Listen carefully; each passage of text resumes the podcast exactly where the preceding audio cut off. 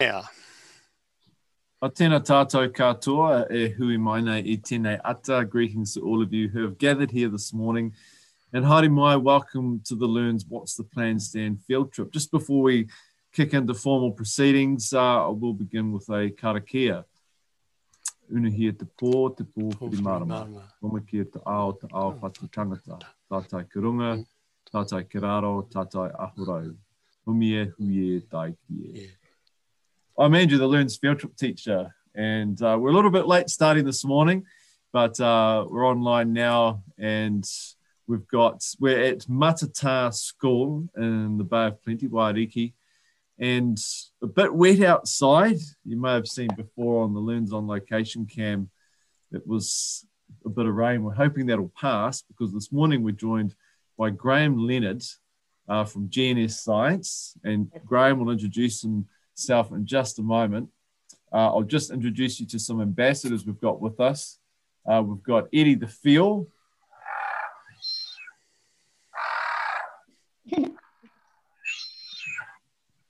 My ambassador. We've got Tiaki from St. Joseph's School in Opotiki.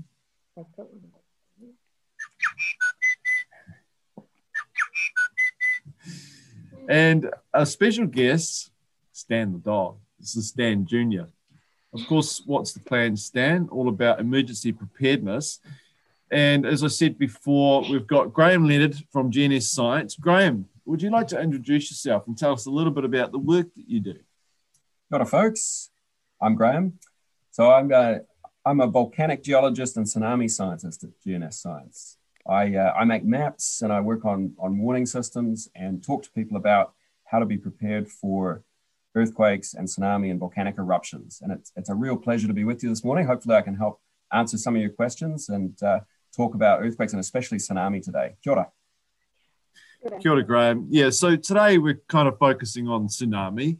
Uh, if you have any burning questions in other areas, uh, Graham will do his best to answer those questions. But we are focused on that you know so graham can answer questions around tsunami science and that preparedness aspect which is really one of the key focus for for our week this week. Given that it's new zealand shakeout our earthquake drill and tsunami hikoi on thursday. So we've got collingwood area school joining us this morning online so that's really great. Awesome to have you guys with us and uh, have you guys got any questions you'd like to start us off with?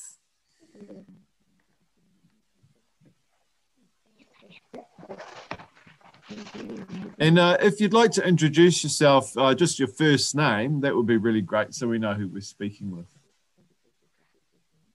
Hi, I'm Marianne. Mary? Marianne. Marianne, nice. Kia ora, Marianne. Where in New Zealand are the tsunami sirens? Mm. Where in New Zealand are tsunami sirens? There are a few places around the country that still have tsunami sirens, but actually the most useful and widespread way of getting a tsunami alert now is in your pocket and in your mum and dad's pocket. So for the last two, almost three years now, we've had what are called emergency mobile alerts for the whole country on our phones.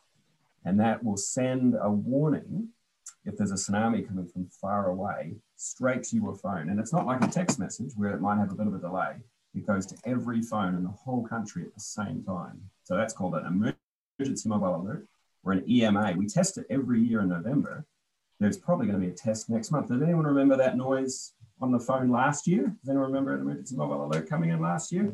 So keep your ears open late next month for the for the test. But the really important thing for you to remember is that's if the tsunami is coming from far away across the Pacific and, and you don't feel any other sign. But who knows what the sign for a tsunami that might be coming is if it's coming from close by. What is Barry's got his hand up. Let's leave it to one of the kids, Barry if the sea goes out really far, then um, you need to go really far away from the sea because they'll come back in a tsunami. That's right. Unusual ocean behavior is definitely a sign. If you see something unusual, or or the sea suddenly rushing in as well. Half the time it rushes in, half the time it rushes out. But even more than that, what might give you a little bit of earlier warning than seeing something or hearing something in the ocean? Barry's got his hand up again.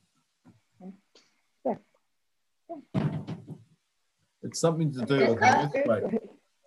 That's right. And do you can you tell me what kind of earthquake is the kind of earthquake that's a tsunami warning? An earthquake that's out in the sea. Yeah. Yep. They're kind of onto it, aren't they? They're kind of onto it. The uh, you you may not know when you feel an earthquake whether it's coming from out in the ocean or not. The main thing is if it's a big earthquake, if it's long, longer than a minute, or strong, so it's it's kind of hard to stand up. It doesn't have to be both, but if it's long or strong, you need to evacuate immediately because a tsunami might be on the way. And every meter that you walk and run inland, and every minute that you get moving counts. Yeah. So the, the saying is, if it's long or strong, get gone, and you'll hear more of that um, throughout the field trip. Hey guys, um, that's a great discussion to get us started with, right into the nitty gritty of it all straight away. Got any other questions for us, Collingwood? Hi, I'm Grace, and I want to know where in New Zealand are tsunami at highest risk? Like where in New Zealand? Oh, yeah, Great question. highest. good question, Grace. Thank you. So all of New Zealand is at risk of tsunami around the coast. All of the coastline of New Zealand is at risk of tsunami. Some areas might receive bigger tsunami than other areas. Generally, the east side of both the North and South Islands can see bigger tsunami, but anywhere in New Zealand can receive a tsunami. And the reason the east side of New Zealand might get bigger tsunami is it's facing out to the Pacific Ocean. And all the way around the ocean, you have a Pacific Ring of Fire, which is a zone of earthquakes, volcanoes, and also possibly tsunami. So the east side can get bigger tsunami, but all of New Zealand might get a tsunami. And it's really important to know that if you're in a coastal area. Hmm. Yeah, if you look on a map, it's the outline of the whole of the country. Yes, Like- Like a tsunami zone map. It's it's everywhere. But interesting, yeah, that eastern side. So where's Collingwood? Top of the south. They're kind of in the middle. How close are you to the ocean in Collingwood? We're right on it. We're right on the coast. You're right there. Hmm. So the way to find out if you're in a tsunami zone is to go to your local civil defense website and Google or do the search on their website for tsunami evacuation maps. Or you follow the links in their website for your tsunami evacuation maps, and they'll show you the zones that a tsunami might get to. And when you feel that long or strong earthquake, or you get a tsunami warning, you need to you you and your your your school or your family need to evacuate straight out of that zone straight away. Don't don't wait for anything. And uh, are we able to later in the uh, in the course we'll be able to give links and things, eh? Hmm. So we've got links, uh, a link to NEMA, the National Emergency Management Agency's website, and there's a bunch of links there for the tsunami zones for the whole country. So we'll add those. Yeah, well, NEMA's linked to on the homepage of the website. Great. Okay, uh, that's great. Thank you, Grace. And uh, any other questions, Collingwood? Hi, Hi, I'm Um, how is a tsunami created by a meteorite? Tsunami, that you're onto it. Tsunami can be created by meteorites, and probably some of the biggest tsunami ever have happened in geological past from meteorites hitting the Earth. But we don't think they happen very often, or, or they're not very big very often.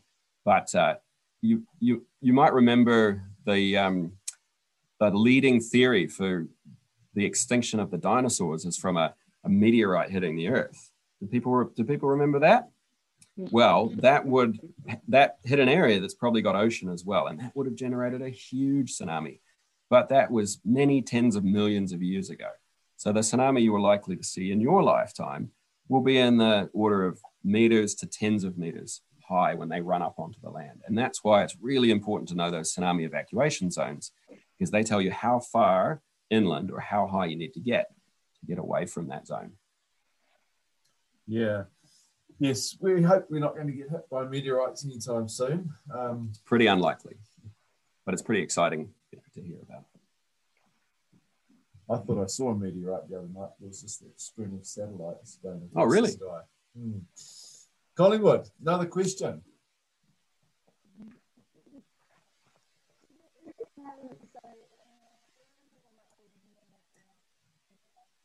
Any other questions, Collingwood?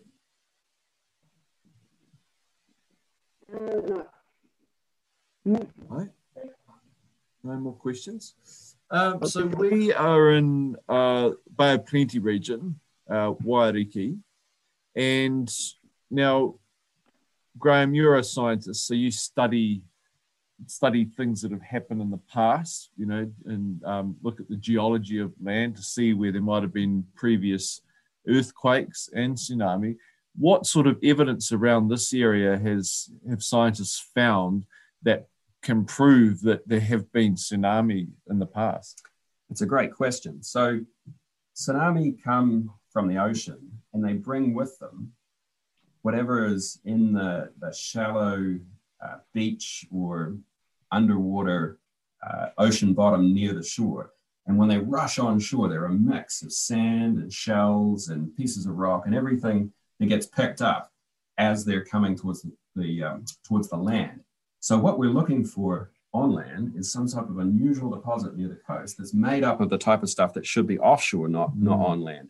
And all around the the North Island, there are spots where the geologists who look for that kind of deposit have found very unusual beds with shells and the type of little marine sediments that a tsunami's dropped, either up, perched up high on a hill or perched up are really good places to look in swamps near the coast because they wash into swamps and normally you've got layers of, of peat and mud in swamps. And if they drill a core down through them, they'll find these layers of shell and sand, and those are probably tsunami deposits. So that's how we know there have been many, many, many tsunamis that have hit the Bay of Plenty coast and all of the coast of New Zealand. It's from, from drilling cores and swamps mostly all around the country.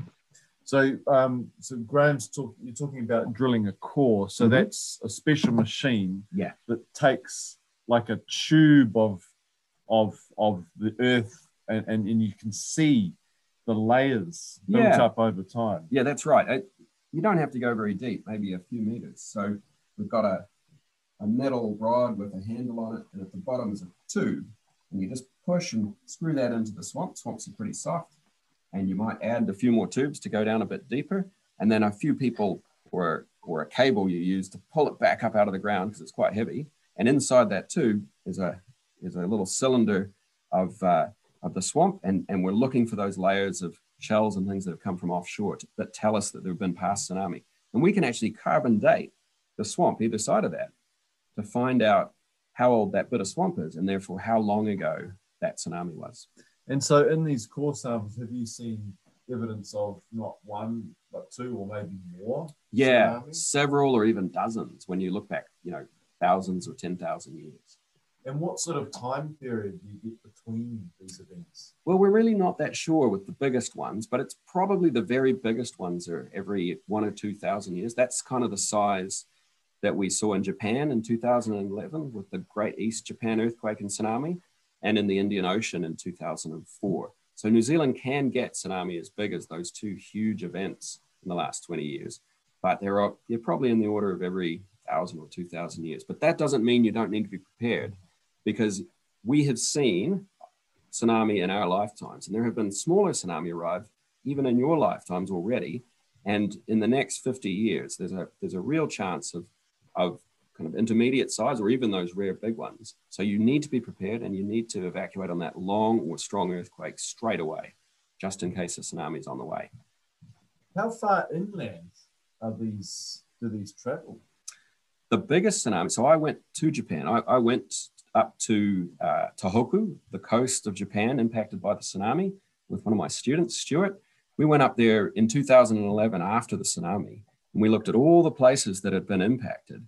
And the tsunami went up to five or six kilometers inland across flat ground.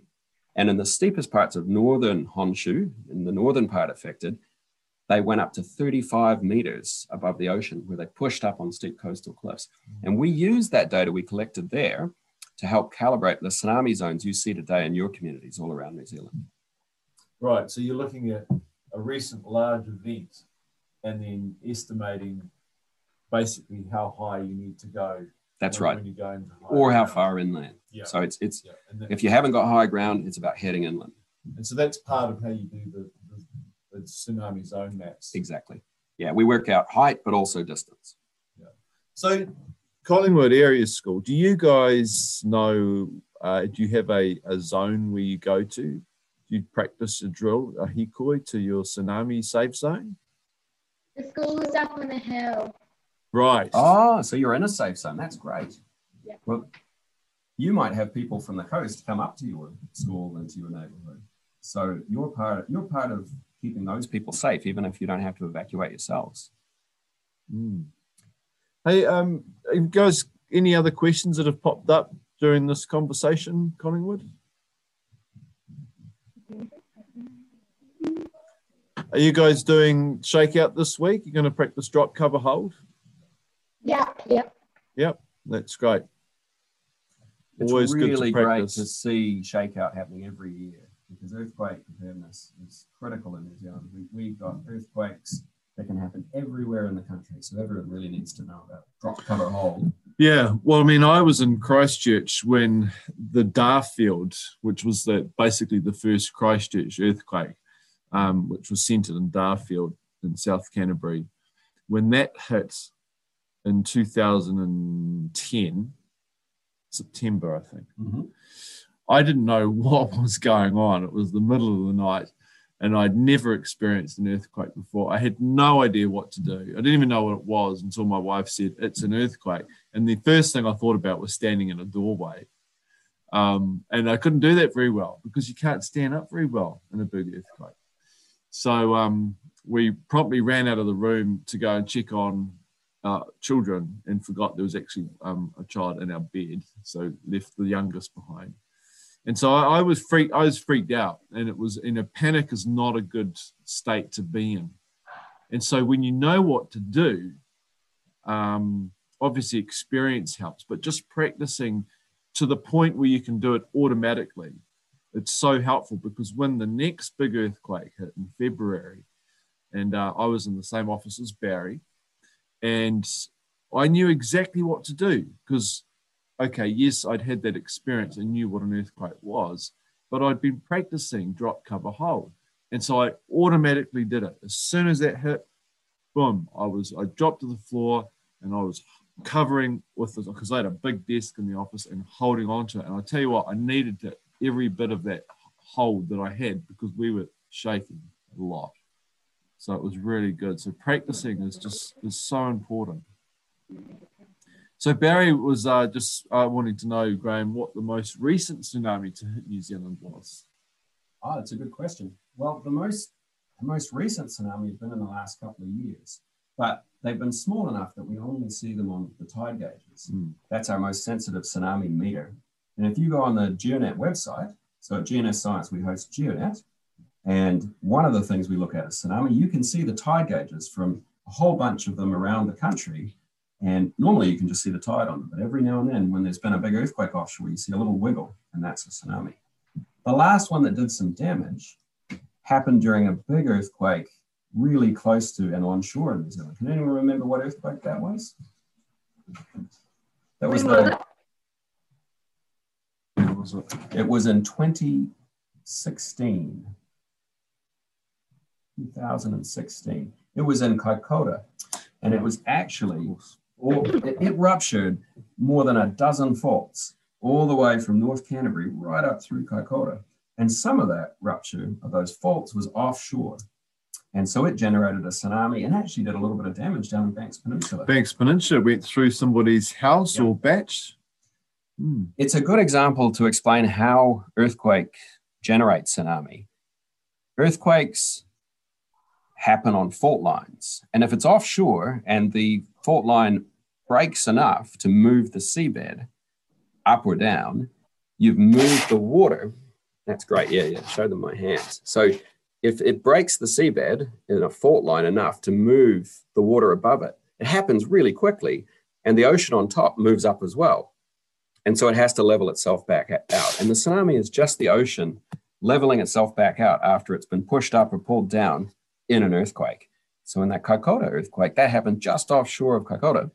And then it leveled itself out and, and pushed a tsunami around the coast. It happened in, in Wellington. We saw it rush up over the beaches where I live in Wellington Mm. and all the way down to Banks Peninsula, where it got funneled into a valley and did a little bit of damage to a house. Hmm. Yeah, so there you go. Um, so just um, what's the most recent big tsunami to hit tsunami? that could have destroyed buildings. I can see that one. The, the, the most recent widespread damage was in the 1960 tsunami, which came from Chile. Sure. So that's Heard about that. 60 years ago. Uh, that happened at low tide, luckily, in New Zealand. When it arrived, it took, it takes about 10 or 12 or more hours for a tsunami to come across the ocean all the way from Chile. And when it arrived, luckily it landed on low tide, but it still did damage to buildings all around the east coast of New Zealand. And if it had come in on high tide, it probably would have been really dangerous and, Mm. and dangerous to people's lives. It was such a wake up call that New Zealand's modern uh, link with all of the other countries around the Pacific to create a warning system called the Pacific Tsunami Warning System. We joined that after that 1960 tsunami because we saw the damage that happened in that event. Hey, um, Collingwood, if there's if there's no other questions, um, we've got we have to be somewhere at ten o'clock, so um, we're happy to leave it there, and we were a bit late starting. But I'll just give you a couple of seconds if you've got any last questions. None. Well, that's good, and it's it's great to hear you guys are doing a bit to to practice and be prepared for uh, an emergency event like an earthquake or tsunami. So good luck with that. And uh, you can join us again tomorrow on the web conference. So we've got we're talking more about earthquakes tomorrow. So maybe you could do a bit of reading on the website today and come prepared with some questions uh, to look at earthquake science or or earthquake preparedness. And remember, this web conference is recorded as well. So um, you can listen to it um, later. There will be a link on the web conferences page of the website. And then, of course, our, our last web co- conference uh, is on 10.30, uh, at 10.30 on Thursday, and that will be after Shakeout. So you're welcome to come and join us for that web conference as well and, and share how your event went. So, um, sorry? I said that'd be great. Thank you. Yeah, that would be great to see you. And you got the link. Yeah. Thank you. Yeah, that's great. Well, you guys have, have a good day. We'll see you next time. Akite, see you later. Bye. That brings the web conference to an end. Ka kite anō. Mā te wā.